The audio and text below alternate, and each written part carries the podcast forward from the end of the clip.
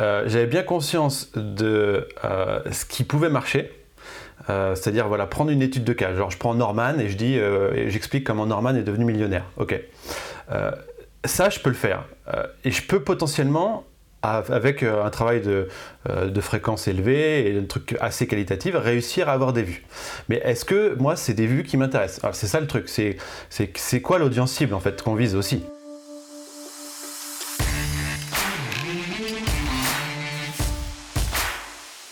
Bienvenue dans les créateurs vidéo, le podcast. Aujourd'hui, j'ai euh, la chance et le grand bonheur d'accueillir Yann Leonardi. Salut Yann. Salut Sylvain. Alors, la petite présentation de, rigueur. Euh, donc, Yann, tu parles, tu parles de marketing et tu en parles même très très bien. Tu es spécialisé depuis de nombreuses années dans le growth marketing, autrement dit le marketing orienté croissance. Je ne sais pas si c'est une traduction euh, exacte, mais tu nous en parleras un peu, un peu après. Et tu te lances sur YouTube fin 2018 avec quelques vidéos pour tâter le terrain au début. Euh, après, tu trouves très rapidement un format qui cartonne, qui génère régulièrement plusieurs dizaines de milliers de vues, grâce à une analyse d'entreprise à travers le schéma AARRR. Là, pareil, tu nous en parleras. Donc voilà, il y a beaucoup de termes complexes, beaucoup d'anglicismes dans ton langage, et tu vas nous expliquer tout ça, et surtout, on va parler de tes réussites sur YouTube. Venant d'un vrai expert en marketing de croissance, je pense qu'on va apprendre vraiment beaucoup de choses aujourd'hui. Donc, bienvenue à toi, Yann. Eh ben, merci de m'accueillir, c'est sympa. Alors désolé pour nos voix un petit peu, euh, un petit peu grésillantes aujourd'hui. Ça vient pas des micros, ça vient, on sort tous les deux d'une crève en ce moment. Donc, euh, donc voilà, sans rentrer dans le détail. Est-ce que tu peux nous expliquer déjà comment, euh, comment a commencé ton aventure YouTube et d'où tu viens un petit peu avant aussi? Bah écoute, moi je viens plutôt du monde des startups au départ. Donc euh, j'étais plutôt euh, étranger à tout ce qui était euh, YouTube Game. Et pour tout dire, en fait, on regardait un petit peu les acteurs de YouTube Game, enfin en ce qui nous concerne, c'est-à-dire tout ce qui est marketing et compagnie, comme des rigolos, pour être tout à fait honnête. tout ce qui est infopreneur, on avait, voilà, du coup ça, décrédibilisait un petit peu le canal complètement. C'est-à-dire que moi, pendant longtemps, euh, euh, j'ai un peu souffert de ça, c'est-à-dire que j'étais pris pour un rigolo quand je proposais des vidéos YouTube parce que c'était le canal YouTube. Donc euh, ça part vraiment d'un autre euh, écosystème. Et du coup, voilà, moi, mon truc, c'était le marketing de façon générale. À, l'époque, on parlait plus de marketing digital, mais j'avais des spécialités sur la partie growth. Alors, growth, c'est la croissance, comme tu l'as dit. Et en fait, c'est un truc qui est vraiment très spécifique aux startups. C'est en très gros, je vous l'explique très rapidement.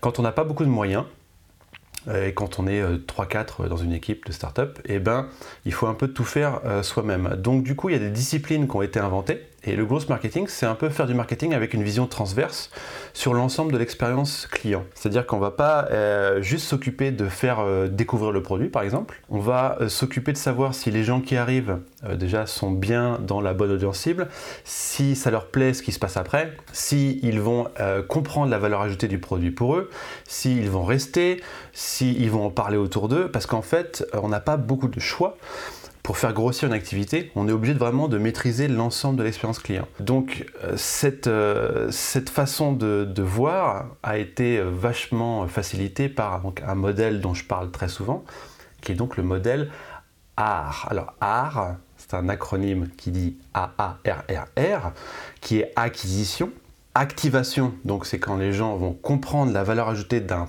produit ou d'un service pour eux. Rétention, donc ils vont rester et revenir.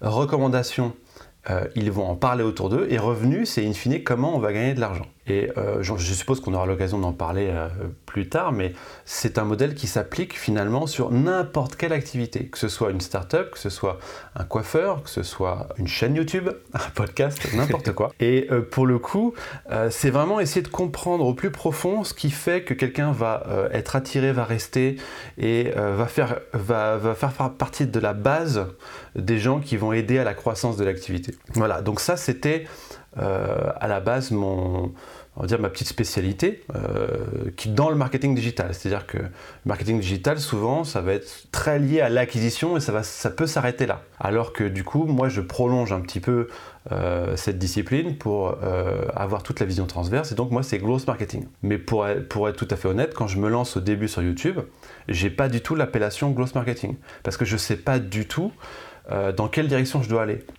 Donc finalement, j'ai une approche assez large, c'est-à-dire que je, mon truc, ça s'appelle plutôt marketing digital, mais je ne sais pas trop dans quelle direction il faut aller et je ne sais pas ce qui va plaire, tu vois. D'accord. Juste, est-ce que je peux juste te couper sur le pour reformuler un petit peu le schéma AARRR, parce qu'il est quand même vachement important dans ce que tu fais aujourd'hui sur YouTube, ouais. je vais le reformuler avec mes mots de, de, de, Béotien, on va dire, pour voir si, si, si, ça, si c'est une bonne définition, pour que tout le, monde, tout le monde arrive vraiment bien à suivre. Donc quand on parle d'acquisition, c'est en fait le, la façon dont on va faire venir du monde vers sa marque, son entreprise ou ses produits ou ses services. Oui, c'est ça. Donc en fait, on va prendre le parallèle avec la chaîne YouTube, on en avait parlé dans le podcast qu'on avait enregistré sur ton podcast. L'acquisition sur YouTube, c'est comment on fait en sorte d'avoir des vidéos, euh, des vidéos qui cartonnent et qui font qu'il y a beaucoup de nouvelles personnes qui découvrent notre chaîne. Ça, c'est l'acquisition en fait. Ouais, et ça peut être euh, plein de canaux différents. C'est-à-dire que de façon générale, tu peux payer, payer de la pub. Oui. Ça va être euh, un, canal très classique. Tu peux faire du SEO ou tu peux faire donc du référencement ou distribuer des flyers dans la rue. Tu peux faire absolument voilà. Tout, tout ce que tu peux faire pour faire découvrir ton, ton produit. Ok. Donc là ensuite, les gens connaissent ta marque, ton nom, ta chaîne YouTube et l'activation, c'est comment on fait en sorte que les gens s'impliquent dans, le, dans les produits. C'est ça. soit qu'ils aillent chercher eux-mêmes des informations, soit qu'ils posent une question, soit qu'ils euh, aillent regarder une autre vidéo sur notre chaîne YouTube, soit qu'ils se rendent dans un magasin. Enfin, c'est ça l'activation La définition de l'activation, c'est euh, comprendre la valeur ajoutée d'un service euh, ou d'un produit pour, pour nous. D'accord. Et en fait, ça peut être plus ou moins long. Ça dépend évidemment du produit dont on parle, mais si tu veux, pour te donner un très bon exemple, Facebook a déterminé que sa métrique d'activation, c'était avoir 7 amis en 10 jours. D'accord. Donc c'est-à-dire qu'ils vont tout faire pour que quelqu'un qui vient s'inscrire sur Facebook ait 7 amis avant 10 euh, jours, parce que euh, comme ça, ils ont estimé que c'était là qu'il y avait le plus de chances que la personne ait vraiment compris ce que Facebook pouvait lui apporter. Et s'ils n'ont pas réussi à lui faire avoir 7 amis, bah, ils estiment qu'il n'est pas activé, qu'il n'a pas compris. D'accord. Donc en fait, c'est ça, c'est que tu peux créer un compte sur Facebook et ça ne veut pas dire pour autant que pour eux, tu es activé. Parce que si tu crées un compte mais que tu n'as pas d'amis, bah probablement que tu vas jamais l'utiliser. Ouais, tu, tu profites pas du service en fait. Ouais, tu comprends pas, tu comprends pas ce que ça peut t'apporter quoi. D'accord. Donc ça, ça dépend. C'est un, un, indicateur qui change oui. selon les entreprises et qui peut même changer dans le temps. Chaque entreprise va essayer de le voir un peu différemment. Exactement. C'est un, un, indicateur que chaque euh, entreprise doit définir, mais il y, a des, y a des règles euh, quand même qui vont revenir en fonction des types d'activités. C'est-à-dire que on prend la chaîne YouTube. Alors on en avait parlé, euh, il y a plusieurs façons de le définir, mais on peut estimer que sur une chaîne YouTube, euh, quelqu'un qui va euh, être bluffé par une vidéo ou deux et qui va cliquer sur s'abonner, on peut considérer que ça peut être une métrique d'activation. Ou alors, ça pourrait être quelqu'un qui regarderait trois vidéos de la même chaîne dans la même journée. Tu vois, en fait, on, peut, on la définit comme on veut, mais l'important, c'est qu'on puisse la mesurer. et qu'on puisse dire, bon, bah voilà, si je peux la mesurer, je peux l'améliorer. Et ce qui est intéressant, juste pour faire une aparté, euh, là-dessus. Mais euh, là, du coup, si, si vous voulez rentrer dans le détail, je vous invite vraiment à aller écouter l'épisode du, podcast de Yann Leonardi, euh, dans lequel je suis intervenu. On est rentré vraiment dans les détails. Mais l'activation pour YouTube en tant que plateforme, parce que YouTube regarde ces indicateurs-là et, l'indice d'activation a changé ces derniers temps. Effectivement, pendant longtemps, c'était le bouton d'abonnement. Et, et, tout récemment, YouTube nous a montré, nous a dit que maintenant, l'indice d'activation, c'est le fait que la personne ait regardé plusieurs vidéos de votre chaîne dans le mois précédent. Euh, et, que le, juste le fait d'être abonné ne suffisait pas, entre guillemets, pour être activé. Ça pouvait très bien dire que vous avez juste aimé une vidéo, mais que vous n'allez pas regarder les suivantes. Donc finalement, le, viewer n'est pas vraiment activé dans ce sens-là. Donc même la plateforme fait change, un petit peu euh, au fil du temps. Ouais, d'ailleurs, dans ces informations-là que tu donnais, euh, ce qui est intéressant, c'est que ce qu'on comprend, c'est que en fait, tu peux activer quelqu'un sur ta chaîne YouTube et qu'après tu peux la perdre et que en fait il faudra la réactiver euh, si tu l'as perdue. Donc euh, c'est un truc encore plus euh, compliqué. Quoi. ok, et ensuite le premier R c'est rétention, c'est ça? C'est ça. Ok. La rétention, donc c'est c'est que les gens restent en contact avec avec la marque ou avec le produit, ou alors qu'ils reviennent sur le produit. Enfin, encore une fois, ça dépend des types d'activités. Sur Facebook, pour reprendre notre exemple de Facebook, c'est simple, c'est quand les gens vont revenir utiliser le produit. Euh, pour quelque chose comme euh, un e-commerce, ça va être plus compliqué. C'est-à-dire qu'il va falloir qu'ils reviennent racheter. Euh, mais il peut y avoir d'autres moyens de rétention. C'est-à-dire que si on a une newsletter qui est hyper bien, hyper intéressante, bah, on peut envisager qu'on va rester dans l'esprit de notre client. Mmh. parce qu'il va continuer à consulter notre newsletter dans le temps et que le jour où il aura besoin d'un produit, il reviendra acheter sur notre, sur notre site. Donc dans ce cas-là, la newsletter est un levier de rétention. on va trouver beaucoup tout ce qui est... Euh, tout ce qui est communauté, euh, esprit de groupe, euh, contenu communautaire, réseaux sociaux là-dedans, sur tout ce qui est, tout ce qui est en ligne. Quoi. Oui, bah oui. Il y a des mmh. leviers facilitateurs. C'est-à-dire que si vous arrivez à créer un, sentiment de, de, communauté et un engagement qui vient des, des, des gens, bah, en fait, vous allez euh, démultiplier tous les, effets du, modèle. C'est-à-dire que euh, c'est un modèle qui est, sympa, mais s'il n'y a pas d'engagement, s'il n'y a, rien qui donne envie aux gens vraiment de poursuivre l'aventure, euh, eh ben, ça va retomber à plat très rapidement. C'est-à-dire qu'on peut, on peut trafiquer pour optimiser le modèle, mais le meilleur moteur, enfin, le meilleur carburant à ce moteur, ça va être l'engagement pour avoir la rétention sur le long terme. Quoi. Ok. Et ensuite, les, le, le, quatrième, enfin pas le quatrième, quatrième lettre, mais le deuxième R, c'est revenu, c'est ça? Et c'est recommandations après ou c'est l'inverse? Je sais plus. Alors, alors c'est important ce que tu dis parce que euh, il n'y a pas d'ordre en fait. D'accord.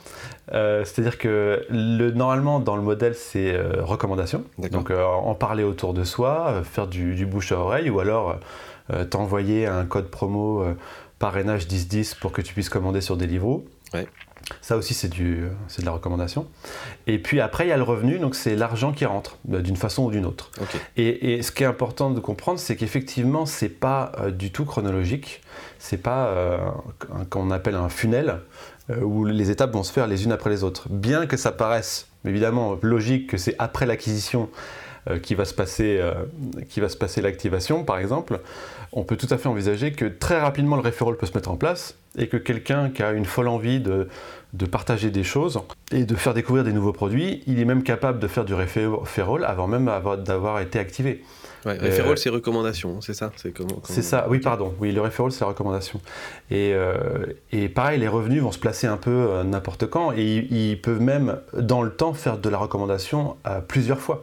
Euh, l'exemple très Enfin, je sais pas si du coup euh, je peux parler de Clubhouse, le, réseau social. Oui, bien sûr, bien sûr. Parce que c'est pas c'est pas encore mainstream. Je pense que ça va le devenir, mais c'est pas encore complètement connu partout. Mais euh, donc c'est un réseau social où euh, le, qui est qui est, pla, qui est dont le on va dire le, la boucle de croissance se, se, pose sur les invitations. Et pour le coup, les invitations vous allez pouvoir euh, en distribuer tout le, tout le long de, votre expérience. Euh, si ça dure des semaines, des mois, des années, vous n'allez jamais arrêter d'avoir des invitations et vous serez récompensé par des invitations quand vous serez engagé avec le produit. Et donc, vous allez donc, dans le temps, continuer à faire de la recommandation, de la recommandation. Donc, c'est vraiment pas une étape qui se place entre le revenu et, et la rétention, c'est quelque chose qui, du coup, on comprend que ça se fait un peu à n'importe quel moment et donc on n'est pas sur quelque chose de chronologique. Quoi.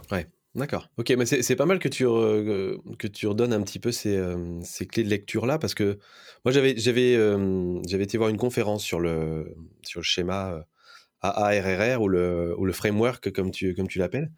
Et c'était quand j'étais dans le, dans le milieu des startups, dans l'écosystème startup, justement. Et la façon dont ça m'avait été présenté, c'était vraiment, il y a ces cinq étapes pour en gros faire en sorte qu'une entreprise fonctionne et génère du revenu à la fin. Et dans chacune des étapes, on a des outils qui permettent un peu de hacker le système, de faire énormément d'acquisitions, puis ensuite de faire en sorte que les gens reviennent, etc. Et c'était très cloisonné et très linéaire, justement. Et j'avais trouvé ça, je trouvais que ça manquait beaucoup d'humain comme, comme, analyse et comme façon de présenter le truc. Et, et j'étais pas tout à fait raccord sur ces façons de faire, en fait. Euh, oui, alors bah, en fait, euh, moi, c'est des techniques que. Bah, moi, en fait, c'est comme ça que j'ai découvert le framework R aussi. D'un point de vue euh, plus growth hacking. Alors, c'est ça. Tu vas me dire, c'est quoi la, différence, growth hacking et, et growth marketing Alors, il y a growth hacking, il y a la vraie définition, et il y a ce qu'on en a compris et, et, la façon dont c'est utilisé le plus souvent, enfin, en, en France en tout cas. Euh, le growth hacking, c'est hacker la croissance. Donc, c'est-à-dire qu'on va du coup avoir la vision transverse de l'expérience utilisateur et on va se dire bon où est-ce qu'on peut améliorer euh, des petites étapes? Donc par exemple, si on estime que euh, la rétention est un peu, baisse, un peu basse, on va rajouter par exemple des notifications ou alors des, des, emails de relance, des trucs, tu vois. C'est-à-dire que ça va être des trucs mécaniques, des petits trucs et très souvent le problème, c'est qu'on va réduire le growth hacking à de l'acquisition. Alors que déjà à la base, c'est censé être hacker la croissance, donc c'est-à-dire trouver des petites optimisations, des petites astuces, euh, voir des trucs qui peuvent être plus ou moins légaux euh, pour augmenter la croissance. Mais ça a été réduit de fait par les gens qui l'ont utilisé à l'acquisition. Et du coup, ça s'est contenté juste de scraper des, des listes, d'envoyer des emails non désirés. Euh, et ben, finalement, euh, que ce soit efficace ou pas, un growth hack euh, qui soit efficace ou pas efficace, en fait, pour moi, c'est pas quelque chose de viable sur le long terme. En fait, de toute façon, c'est pas parce que vous allez réussir à optimiser mécaniquement une petite étape que vous allez avoir quelque chose de périn et de viable dans le temps au niveau d'une croissance organique en fait. Et ce que j'ai compris assez rapidement justement en faisant du growth hacking, c'était que euh, bah, ce qui était euh, vraiment la clé euh, d'une vraie croissance maîtrisée et, qui va être viable dans le temps, c'est de vraiment avoir les bonnes bases. Les bonnes bases qui reviennent à faire vraiment tout pour que la personne soit vraiment contente d'arriver, qu'elle soit vraiment activée, qu'on touche à ses émotions et qu'elle s'engage et qu'elle soit engagée parce qu'on a réussi à le toucher vraiment. Et, et c'est un peu pour le coup, ça fait partie un peu de mon positionnement. Euh, c'est-à-dire m'opposer à tous ceux qui utilisent les termes euh, growth hacking et growth marketing pour parler d'autre chose que moi dans la façon euh, dont je le présente. Et pour le coup, c'est ça va pas vous intéresser, c'est ces nuances. Par contre, ce qui va peut-être t'intéresser, c'est justement le fait que moi je l'utilise pour avoir un positionnement différent. En fait, c'est-à-dire qu'il y a mes convictions, et puis il y a le fait que je m'en sers justement pour euh, me différencier des autres marketeurs. Et euh, c'est une des, enfin c'est comment dire, c'est un des axes que je développe de plus en plus, c'est la différenciation, c'est-à-dire que je vais essayer de m'opposer plus ou moins frontalement pour justement que ce soit bien clair que je suis différent sur le marché. Et c'est valable pour un marketeur, mais c'est valable pour tout le monde. C'est valable pour une chaîne YouTube de, qui fait de la, de la photo ou n'importe quoi. Euh, C'est-à-dire que voilà, il faut réussir à trouver des éléments de différenciation euh, parce que c'est ça qui va faire que justement les gens vont s'engager. En fait, c'est une des clés du growth marketing. C'est justement d'avoir des éléments de différenciation qui font que les gens ils vont trouver quelque chose qu'ils ne trouvent pas ailleurs et qui vont être plus engagés. là, tu, réponds à une des questions que j'allais te poser, qui était que, bah, que en gros, il y a beaucoup, beaucoup de personnes qui s'improvisent experts en marketing de nos jours, et notamment sur YouTube, on en a parlé déjà. Et du coup, je me demandais comment tu faisais pour sortir du lot, et comment tu avais fait aussi rapidement pour que ta chaîne YouTube puisse percer dans un milieu qui, sur YouTube, est sursaturé de gens qui se disent experts et... Euh, notamment cet océan d'infopreneurs, de vendeurs de rêves, etc. C'est vraiment, ils parlent avec les mêmes termes que toi, en fait. Ils parlent de hacking, de growth hacking, etc. Et du coup, voilà, je trouvais ça intéressant de savoir comment tu étais sorti du lot aussi rapidement et avec autant de crédibilité. Et, là, tu m'as donné un petit peu une explication finalement. C'est euh, vraiment en prenant, en prenant le contre-pied de, ce que disent les autres. Quoi.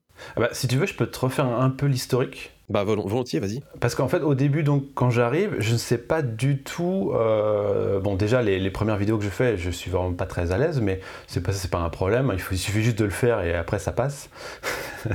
Euh, mais au, départ, euh, au niveau des sujets et des formats, je sais pas du tout vers quoi aller. Donc, c'est-à-dire que je vais tester plein de sujets différents. Euh, j'aurais très bien pu, je sais pas, si j'avais si j'avais trouvé une opportunité euh, euh, sur le SEO par exemple, j'aurais pu parler que du SEO. Hein. C'était tout à fait possible. C'est-à-dire que j'ai vraiment testé plein de sujets et, et pour le coup, je me suis rendu compte que il y avait, il y a eu un moment.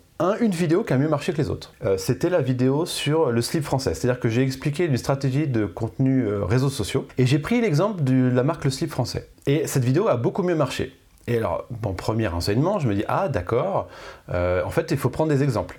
ça paraît évident aujourd'hui hein, de, dire ce genre de choses, mais euh, moi, j'ai vraiment découvert de façon un peu neuneux. Donc, euh, je, me rends compte à ce moment-là qu'il faut prendre des exemples. Donc, je commence à faire des, je commence à faire des cas d'usage où je prends des exemples. Et du coup, je, me retrouve du coup à faire des cas d'usage avec des exemples mais avec cette, cette, cette, importance de se différencier. Donc, euh, se différencier, ben, en fait, il n'y a pas 36 solutions. C'est-à-dire que euh, si on veut avoir une fréquence de publication élevée, ça va être dur d'avoir une qualité exceptionnelle. Donc, euh, moi, je suis plutôt parti sur les fréquences assez basses, pour pouvoir maintenir un niveau de qualité, pour que quand quelqu'un regarde une vidéo, il se dise c'est mieux qualitativement que ce qui existe déjà. C'est la, base. j'aurais très bien pu partir sur une stratégie de, une vidéo par jour, mais dans ce cas-là, j'aurais jamais, jamais, je pense pas que j'aurais réussi à faire quelque chose qui allait vraiment se différencier. Donc déjà, il y a vraiment une volonté de, de faire un effort considérable pour que ce soit vraiment mieux que ce qui peut exister sur les sujets. Euh, après, donc il y a le sujet qui euh, finalement va devenir de plus en plus euh, évident qu'il n'existe pas sur, sur YouTube, c'est le sujet growth marketing. C'est-à-dire que des gens qui parlent SEO, des gens qui parlent growth hacking, il y en a plein déjà. Par contre, qui parlent growth marketing et du coup qui vont pouvoir utiliser une de mes convictions, eh bien, ça va être le growth marketing, où du coup, je vais apporter donc ce modèle qui est, euh, voilà, euh, effectivement pas, pas très présent euh, sur YouTube, et je vais pouvoir du coup donner un angle spécifique à mes études de cas en disant que mon angle transverse growth marketing modèle art est le bon angle. Donc, c'est-à-dire qu'en fait, je sous-entends que ceux qui le qui le font pas comme ça sont à côté de la plaque. Donc c'est-à-dire que c'est un petit peu c'est un petit peu clivant et c'est volontairement un peu clivant pour faire un pas de côté, pour me différencier. Et, du coup, c'est-à-dire que c'est des convictions que j'avais déjà, mais c'est en fait c'est en créant du contenu. C'est ça qui est important, euh, c'est que quand tu crées du contenu au début, tu sais pas dans quelle direction tu vas, mais c'est en écrivant des choses que tu vas commencer à formaliser tes idées. Et c'est moi, dans mes premiers, euh, premiers mois, même ma première année où, où euh, je tâtonnais, j'ai testé plein de formats, et j'ai testé plein de, de sujets, que j'ai finalement formalisé euh, les meilleurs angles de mes convictions en fait. Et après, ça m'est apparu évident que du coup j'avais un angle euh, qui était différenciant, que personne ne, que personne n'avait, et euh, du coup j'ai essayé de maintenir un niveau de qualité très important pour essayer de maintenir cette différenciation.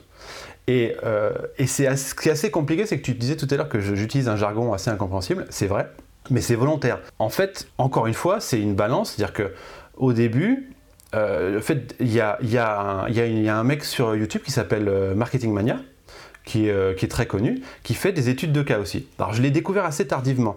et je me suis après, je me suis inspiré de sa façon d'écrire, on pourra en reparler, mais c'est-à-dire que lui, il faisait des études de cas marketing en prenant des exemples. Et en fait, je me suis dit, bon, bah, s'il le fait déjà, je vois pas l'intérêt.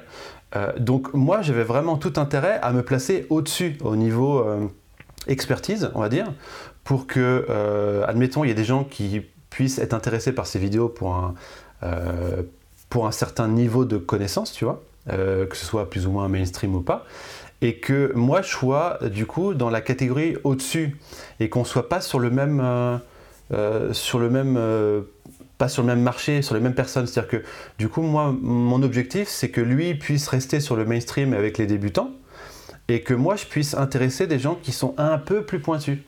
Donc il y a vraiment pas mal d'éléments dans la réflexion qui vont rentrer en jeu entre voilà entre le test des formats, le test de est-ce que euh, est-ce que je fais exprès de mettre des barrières à l'entrée euh, avec euh, du jargon compliqué ou pas?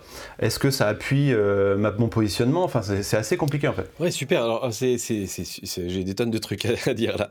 Je, je, note plusieurs choses quand même du coup dans ta dans ta stratégie YouTube quand je regarde tes premières vidéos, il y en a que il y, a des, y a des sujets qui sont logiques quand on parle de marketing et qu'on retrouve sur n'importe quelle chaîne YouTube de marketing. les 5 conseils marketing pour Instagram, la vérité sur le gros hacking, les clients dont vous ne voulez pas, c'est toutes des choses qu'on peut retrouver sur quasiment toutes les chaînes de marketing. Et ces, ces vidéos-là sont logiques quand on démarre une chaîne de marketing parce qu'on a, on a envie d'en parler. Et ce que je trouve intéressant, c'est que déjà, euh, très rapidement, comme tu le dis, tu as testé des tonnes de choses différentes.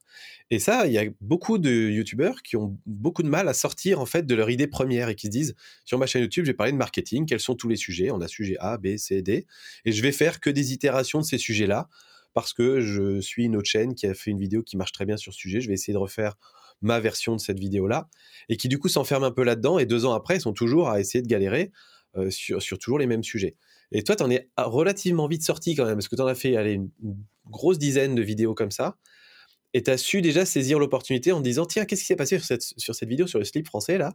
Comment ça se fait qu'elle a fait, euh, alors là, elle a 23 000 vues aujourd'hui, comment ça se fait qu'elle a décollé à ce point-là par rapport aux autres? Et est-ce que j'ai pas un truc intéressant à creuser là-dedans? Donc déjà, c'est quelque chose que je trouve intéressant.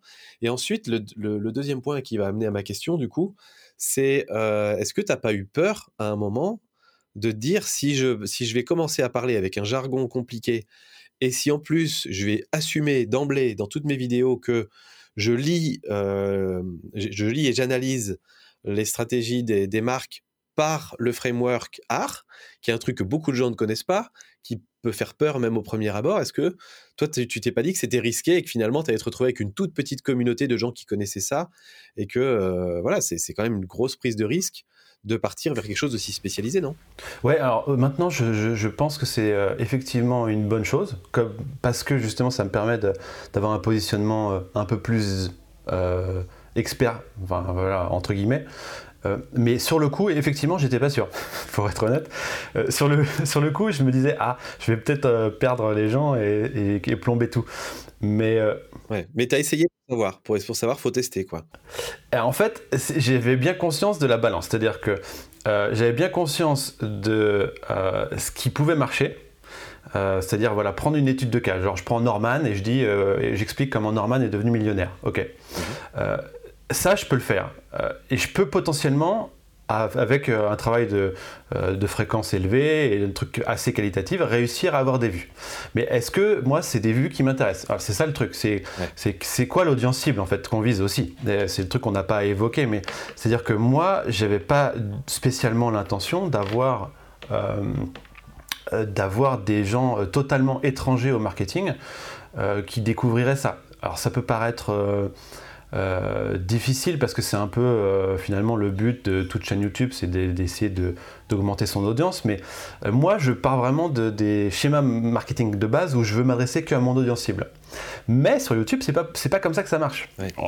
pour moi, c'est-à-dire que d'après ce que j'ai compris sur YouTube, c'est que en fait, il faut jouer le jeu de certaines choses pour que la pour jouer avec l'algo et, que, uniquement pour que ton audience cible puisse voir ta vidéo. C'est-à-dire que en fait, tu ne pourras jamais maîtriser le fait que 100% de ton audience est dans ton audience cible. Par contre, si tu veux être sûr que le maximum de ton audience cible euh, voit euh, tes vidéos, bah, tu es obligé de jouer le jeu et du coup ça va déborder de ton audience cible, mais c'est pas grave. C'est ça, que j'ai fini par, par comprendre, c'est que ça va déborder, c'est pas grave, mais au moins si tu fais ça, du coup, euh, tu vas pouvoir toucher ton audience cible. Sinon, tu la toucheras même pas. Ça, c'est le premier point. Et donc, donc je suis entre, euh, je mets du jargon, quel niveau de jargon je mets, et euh, je prends quel sujet, et est-ce que c'est des sujets mainstream qui vont toucher des gens? Et en fait, je suis sur une balance, donc, où je dois prendre un sujet accrocheur, sexy, mainstream, mais en utilisant du jargon, euh, pour filtrer un minimum pour que ce soit pas euh, euh, Hugo Décrypte, quoi, en très gros. D'accord. Tu vois Et c'est-à-dire que moi, mon objectif n'est pas de faire une chaîne média. Mon objectif, c'est de faire une chaîne où je vais toucher mon audience cible. Donc, je, je, voilà, je, je, dose entre ces deux paramètres, entre du jargon pour volontairement filtrer et que des gens ils se disent bon, c'est pas pour moi, mais pas trop non plus pour pas que euh, je perde, euh, je perde des gens et que l'algo il se dise ça intéresse personne quoi.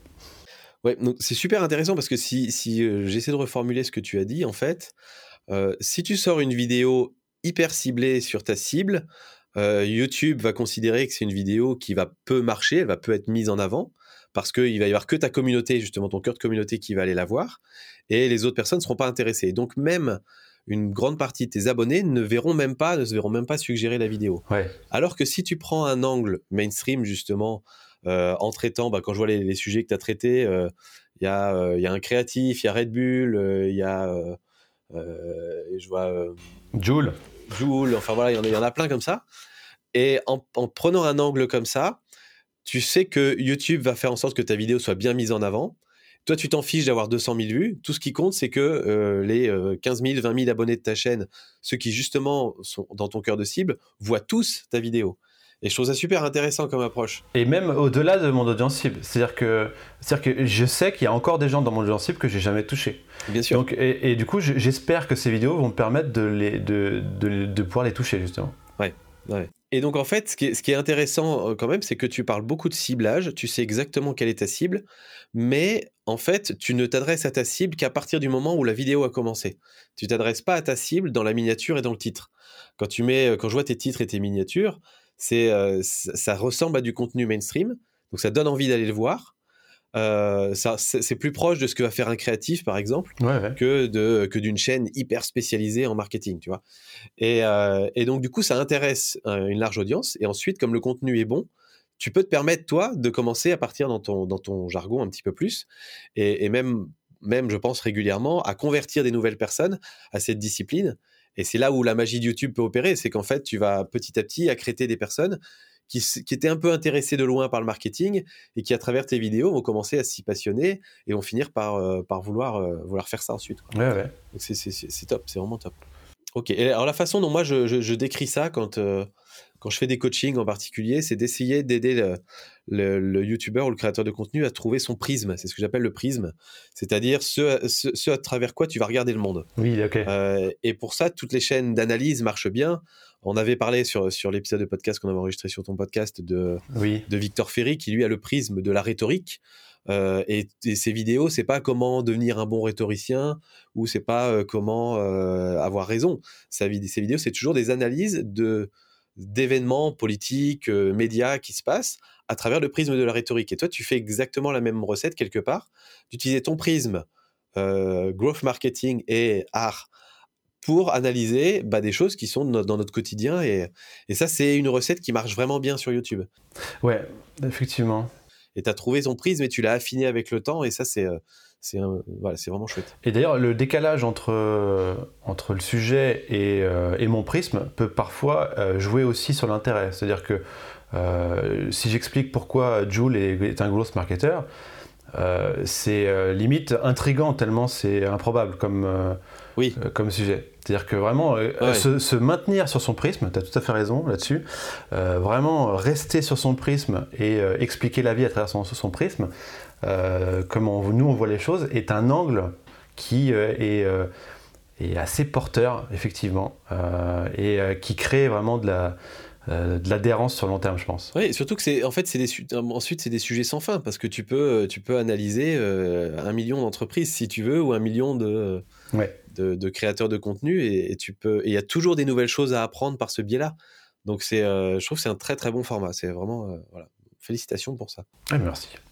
Euh, quelle est ta vidéo favorite sur, la chaîne, sur ta chaîne YouTube? Est-ce que c'est celle sur le slip français parce que c'est un peu là que tout a commencé ou bien il bien, y en a une autre qui, que tu préfères aujourd'hui? Euh, Alors bah, tu sais, euh, les, chaînes, les, les, les, vidéos préférées, c'est rarement celles qui ont le mieux marché. En, général, il y a des gens, ils ont des, des, un choix affectif parce que, par exemple, j'ai fait une vidéo sur NWA, donc qui est un vieux groupe de rap. Euh, et je, quand je l'ai fait, je savais que ça ne marcherait pas. C'est ça qui est, qui est assez. Euh, je pense que c'est le genre de réponse que tu dois avoir souvent. Mais euh, en fait, on l'a fait parce qu'on avait envie de la faire. Mais qu'en vrai, on savait très bien que ça ne marcherait pas parce que c'était pas du tout dans l'air du temps, que tout le monde s'en foutait. Mais voilà, c'est un truc qu'on avait envie de faire depuis longtemps parce que justement, on avait depuis très longtemps ce prisme sur ce sujet et qu'on avait envie de, de, le faire. Quoi. Voilà, donc moi, c'est cette vidéo. C'est la vidéo qui explique un petit peu la naissance du gangsta rap euh, et, pourquoi euh, on en est encore là aujourd'hui pourquoi euh, les rappeurs aujourd'hui font toujours semblant d'être des gangsters. ça vient de là et ça s'explique de façon évidemment gross marketing. Ok, très bien. comment tu fais vivre ta communauté aujourd'hui? Est-ce que tu communiques sur d'autres réseaux sociaux? Moi, je, je, sais un petit peu parce que je te suis un petit peu partout. Mais voilà, comment tu fais pour justement ben, euh, avoir ta rétention au niveau de ta communauté et faire en sorte que les personnes restent euh, attachées euh, à ton contenu Oui, alors bah, du coup, c'est un gros, gros sujet pour moi parce que je. Alors, c'est facile à dire. comme ça, quand une fois que tu as plusieurs briques à ton écosystème, on va dire, et, et quand tu lances une chaîne YouTube, c'est pas forcément évident. Euh, de penser à tout ça. Mais en gros, euh, c'est pareil, c'est dans une logique growth marketing, c'est-à-dire bah, comment je vais, je vais m'assurer qu'un maximum de gens vont euh, voir ma prochaine vidéo. Donc ça commence par dire, bon, bah, il faudrait que j'arrive à récupérer leur, leur contact d'une manière ou d'une autre. Donc ça commence par une newsletter. où du coup on va faire une première newsletter, on va dire bon bah inscrivez-vous et je vous envoie un email quand la vidéo est disponible, tu vois. Ça commence toujours par ça.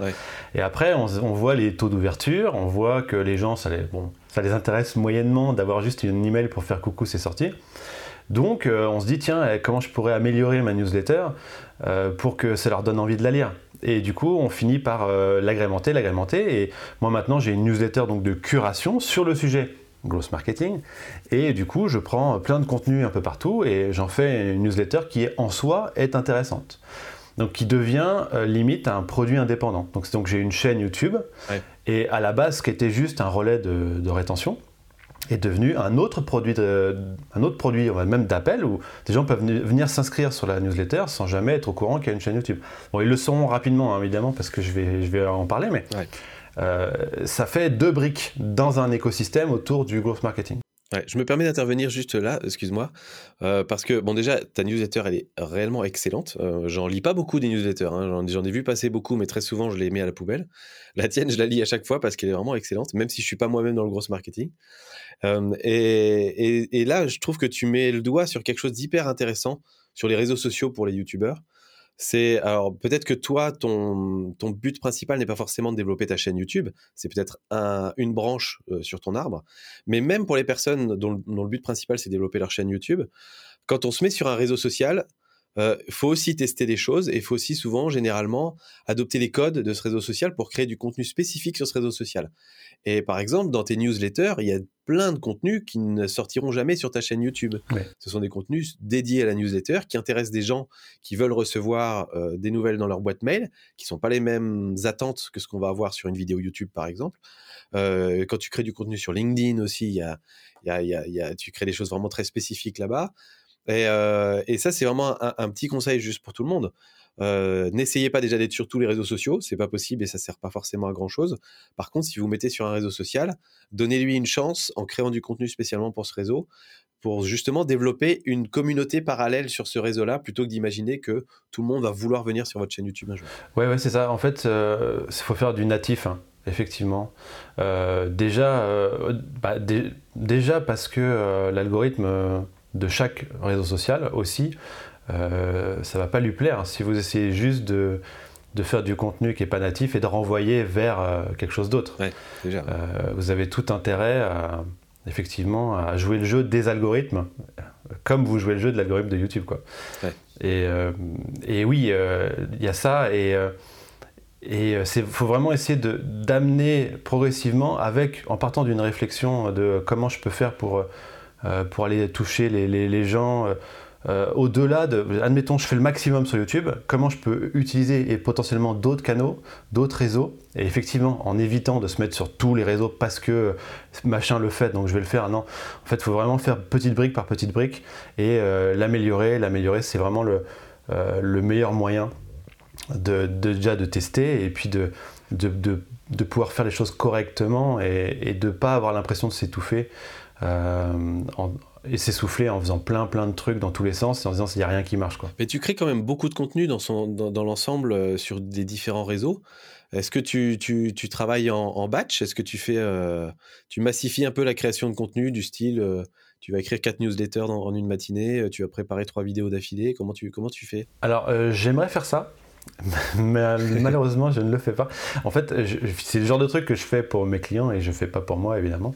Mais euh, non, non, non, non. En fait, euh, d'ailleurs, j'ai abandonné pas mal de réseaux. Hein. j'ai abandonné Facebook, j'ai abandonné, j'ai quasiment abandonné Instagram pour effectivement me, me, concentrer sur certains, certains, trucs. Et malheureusement, je suis plutôt en flux tendu. je ne suis pas du tout euh, c'est-à-dire que j'ai vaguement l'idée du prochain podcast, du, de la prochaine vidéo YouTube. Et euh, j'ai toujours quelques, quelques posts, on va dire, d'avance. J'en ai deux, trois d'avance euh, si, si, je veux parler sur LinkedIn, par exemple. Et j'ai une fréquence établie. C'est-à-dire que j'essaie de m'exprimer une, fois une fois par semaine sur LinkedIn. J'ai la newsletter. et après, j'ai une chaîne YouTube où j'essaie de faire une vidéo par mois. sur tes recommandations. et, et, donc j'ai un podcast aussi, et j'essaie de faire aussi un, épisode par mois. Donc déjà, je trouve que je me disperse énormément. Et pour le coup, ma stratégie de contenu est plus ou moins en flux tendu. D'accord. Donc euh, je, ce que je déconseille de faire, mais, euh, mais c'est ce que je fais malheureusement. Et alors, il y a un sujet, je ne pensais pas qu'on l'aborderait aujourd'hui, mais tu me dis que tu as abandonné Facebook et quasiment abandonné Instagram. Est-ce que tu essaies quand même de temps en temps de mettre un petit truc ou de relayer un post LinkedIn sur ton Instagram ou je sais pas quoi? Ou est-ce qu'il y a un jour, tu as vraiment pris la décision claire et franche de dire je ne posterai, je ne posterai plus rien sur ce réseau social parce que ça m'apporte pas assez, parce que le, ça se développe pas. Enfin, est-ce que est-ce que tu arrives à, séparer les choses comme ça? Je l'ai fait sur Facebook, ouais. D'accord. C'est-à-dire qu'à un moment, à un moment sur Facebook, je dit, je, je ferai plus jamais rien là-dessus. Euh, parce que le retour sur un investissement était, était trop nul quoi. Et, euh, et je non je il y a ça, il y a euh, même Twitter d'ailleurs.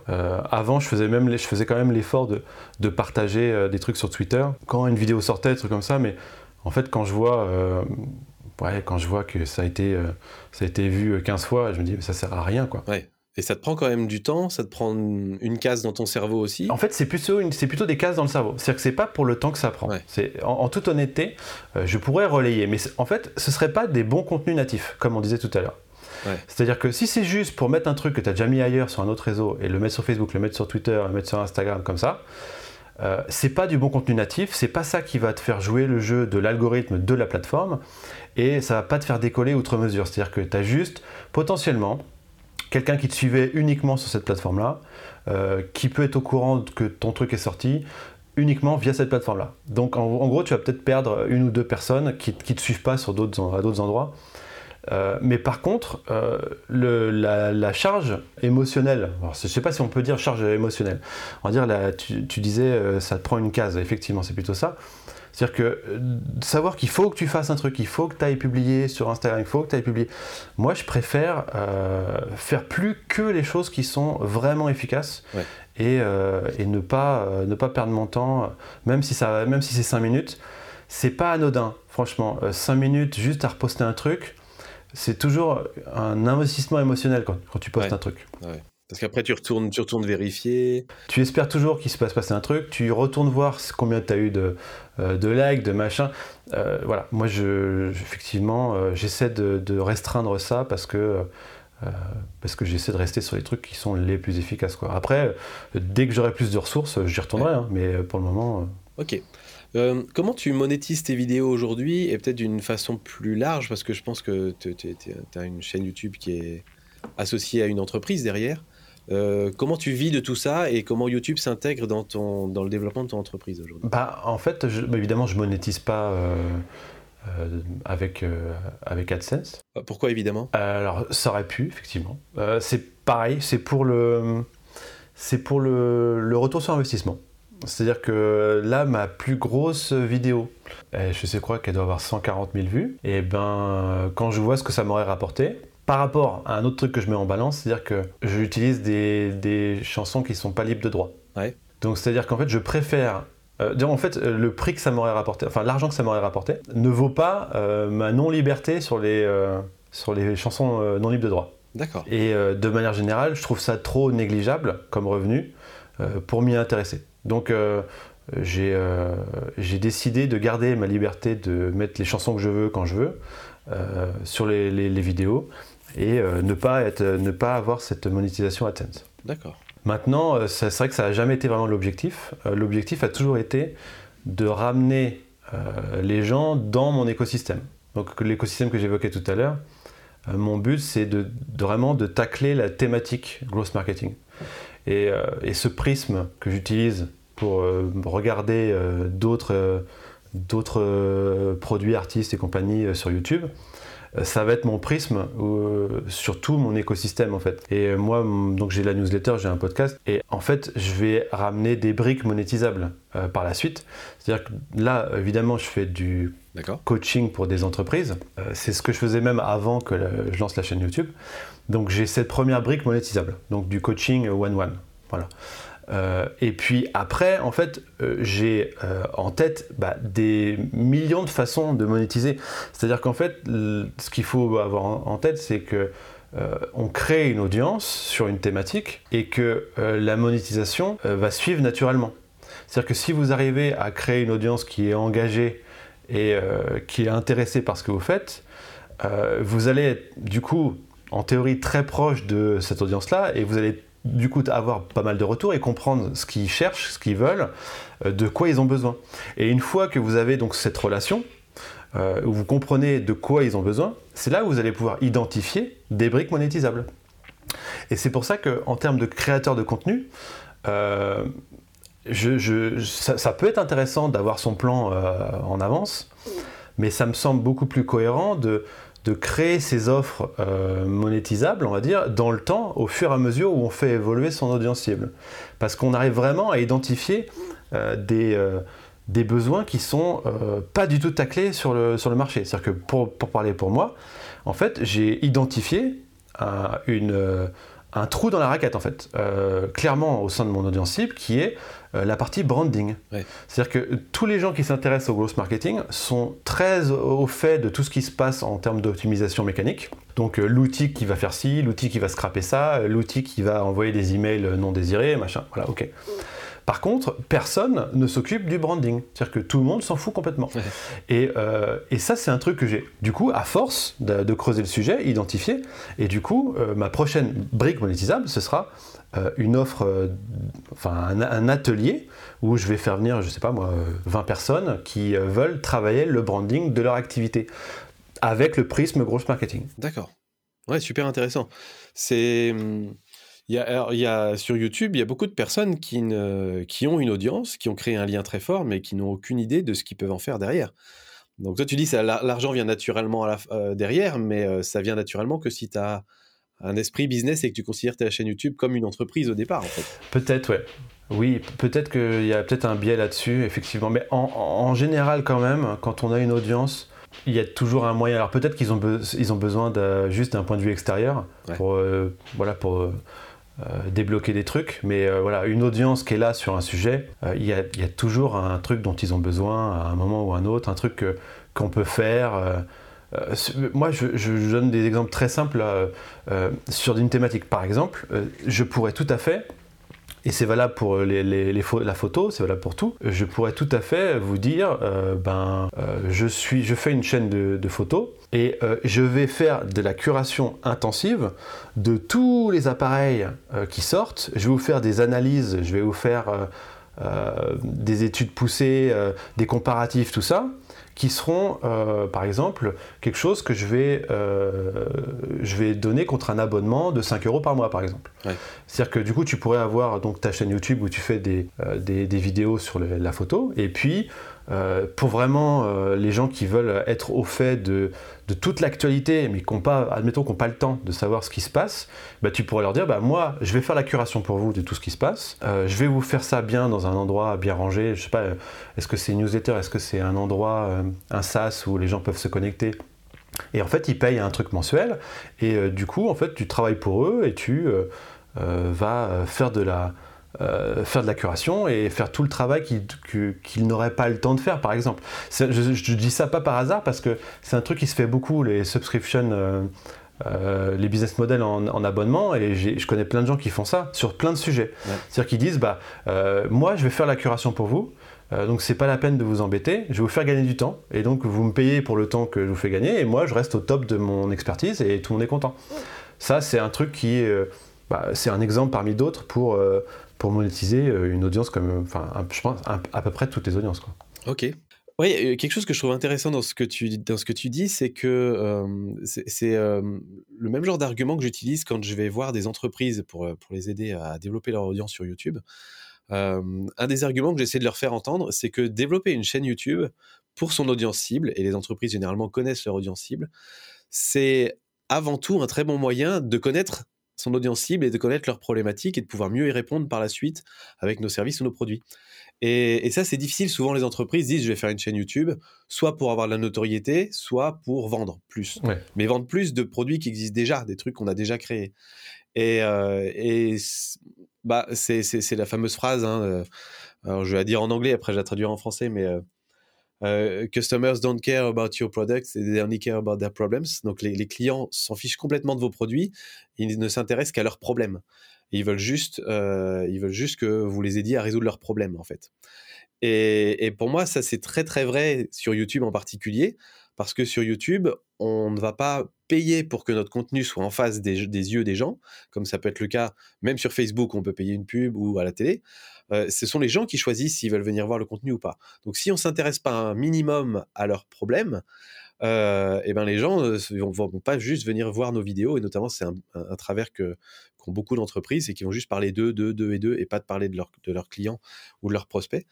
Et, et, voilà, moi je trouve que c'est presque la, la valeur principale que peut trouver une entreprise sur une chaîne YouTube, c'est de petit à petit apprendre à mieux connaître son audience euh, et ses clients ou ses clients potentiels pour pouvoir mieux y répondre et même faire de la co-création de produits et ce genre de trucs. Et c'est hyper puissant comme outil en fait. Mais ça, il faudrait, que, il faudrait que pour ça, il soit dans une approche euh, itérative, qu'il soit dans le bon état d'esprit dès le départ. Et ce qui n'est pas toujours évident. C'est-à-dire que euh, en fait, c'est des états d'esprit. Alors, je n'utilise pas le terme mindset, hein, évidemment, mais, euh, mais c'est des états d'esprit euh, qui sont quand même assez liés à l'écosystème startup à l'origine, j'ai l'impression. Parce qu'en fait, il y, avait, il y avait tout ce truc, Lean Startup, parler à ses clients, tout ça, faire évoluer le produit et tout ça. Et, et pareil, dans l'aspect un peu growth marketing, tu cherches vraiment à comprendre qu'est-ce qui va faire rester euh, le client longtemps, euh, comment tu touches aux émotions. Euh, et, en fait, tu comprends assez rapidement que c'est pas juste en, mettant les uns sur les autres des arguments, genre nous on fait ça, on fait ça, on fait ça, on fait ça de mieux que le concurrent, que en fait avoir un truc en plus que le concurrent, ça n'a aucun intérêt sur le long terme, parce que qu'est-ce qui va l'empêcher de le faire à lui en fait? Est-ce que c'est une course en avant de à chaque fois d'inventer une nouvelle fonctionnalité ou un nouveau truc? En fait, c'est pas comme ça qu'on se différencie. Euh, on ne se différencie pas du tout avec euh, un, argument supplémentaire, un, truc en plus que la concurrence en fait. Euh, et, en fait, quand on veut vraiment comprendre comment on pourrait toucher au mieux aux émotions des gens et quel serait le meilleur moyen de se différencier pour être unique et pour pouvoir vraiment les toucher, bah, en fait, c'est en leur parlant. Et il n'y a, pas le choix, en fait. Euh, et, effectivement, les stratégies de contenu sont souvent des choses assez, euh, euh, on va dire, verticales, descendantes, où on a déjà établi nos personas, notre stratégie, machin, et on déroule une stratégie de contenu. OK.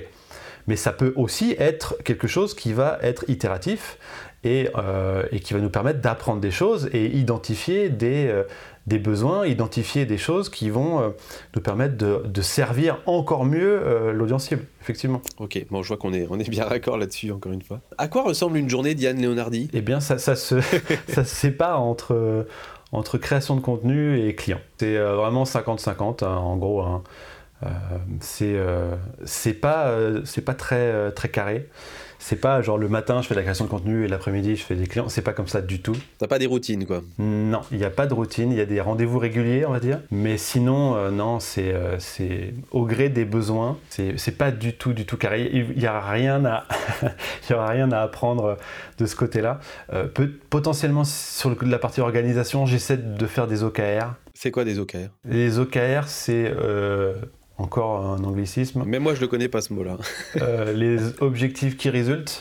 D'accord. C'est en gros quand tu vas dire, voilà, euh, sur trois mois, en gros, tu vas séparer ton année sur, euh, sur quatre périodes, quatre trimestres, et tu vas te faire donc des objectifs pour les trois premiers mois. Et en fait, c'est, encore une fois, moi je l'utilise pour ma vie personnelle comme pour le, le, travail.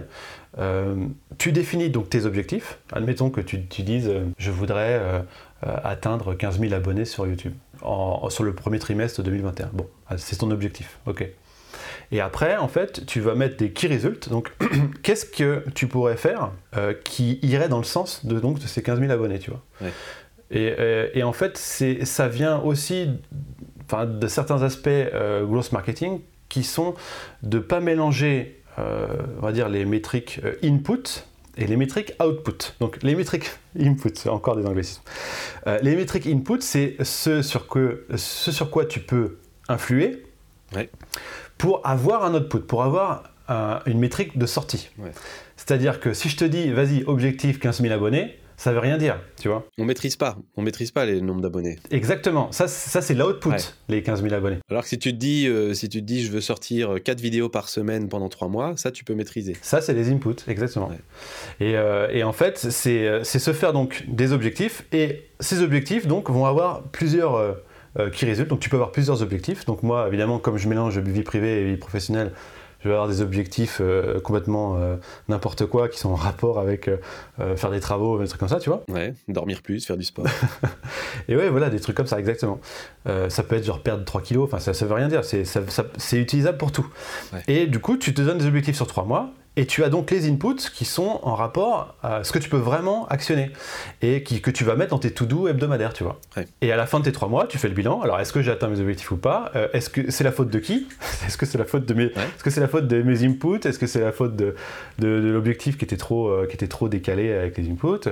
Voilà. Donc ça, c'est ce que j'essaie de, de, faire. Mais sinon, euh, au jour le jour, à part une to-do hebdo, ça va pas plus loin. D'accord. super intéressant cette, cette méthode-là.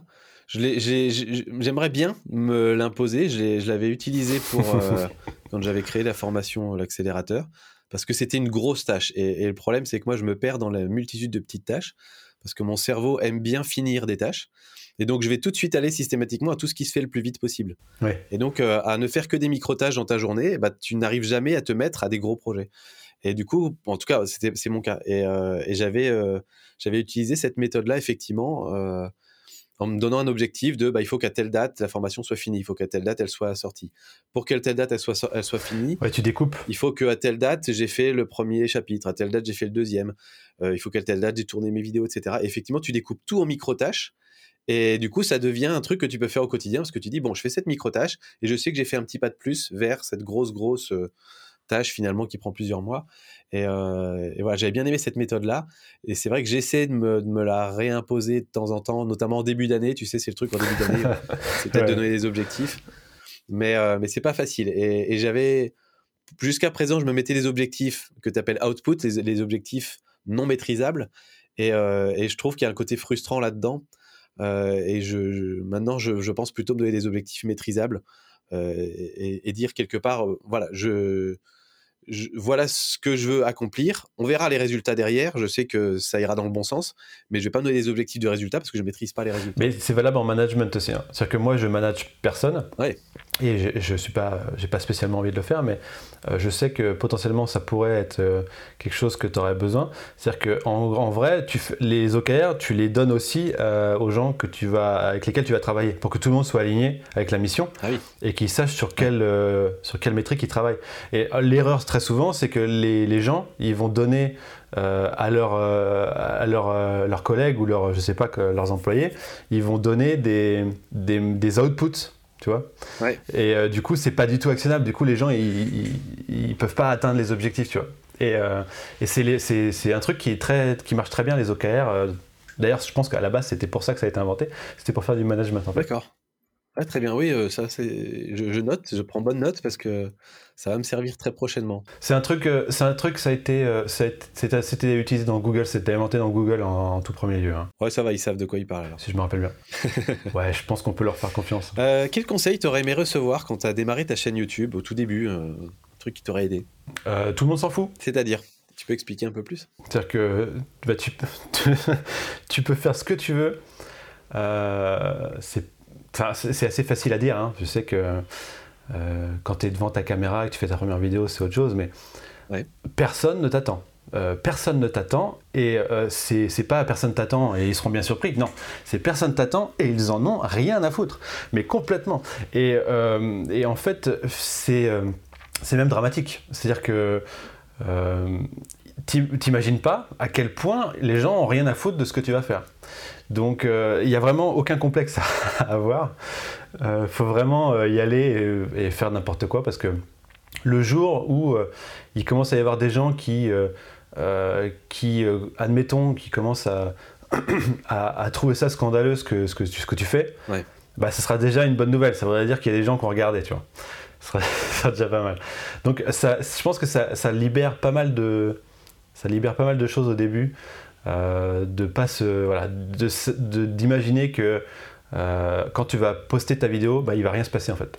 Ouais, donc tu dis ça de façon, tu dis ça de façon plutôt optimiste en fait. C'est pas, euh, c'est pas assez déprimant parce que quoi que quoi que vous fassiez, quoi que vous dites, personne personne va aller voir vos vidéos et, votre et votre opinion n'a aucun intérêt. Non, c'est rassurant. C'est plutôt, c'est plutôt, mais lâchez-vous, faites-vous plaisir, testez des trucs différents en permanence. Tu dirais que c'est toujours le cas aujourd'hui sur ta chaîne maintenant que tu as une communauté, que tu as du monde qui attend tes vidéos?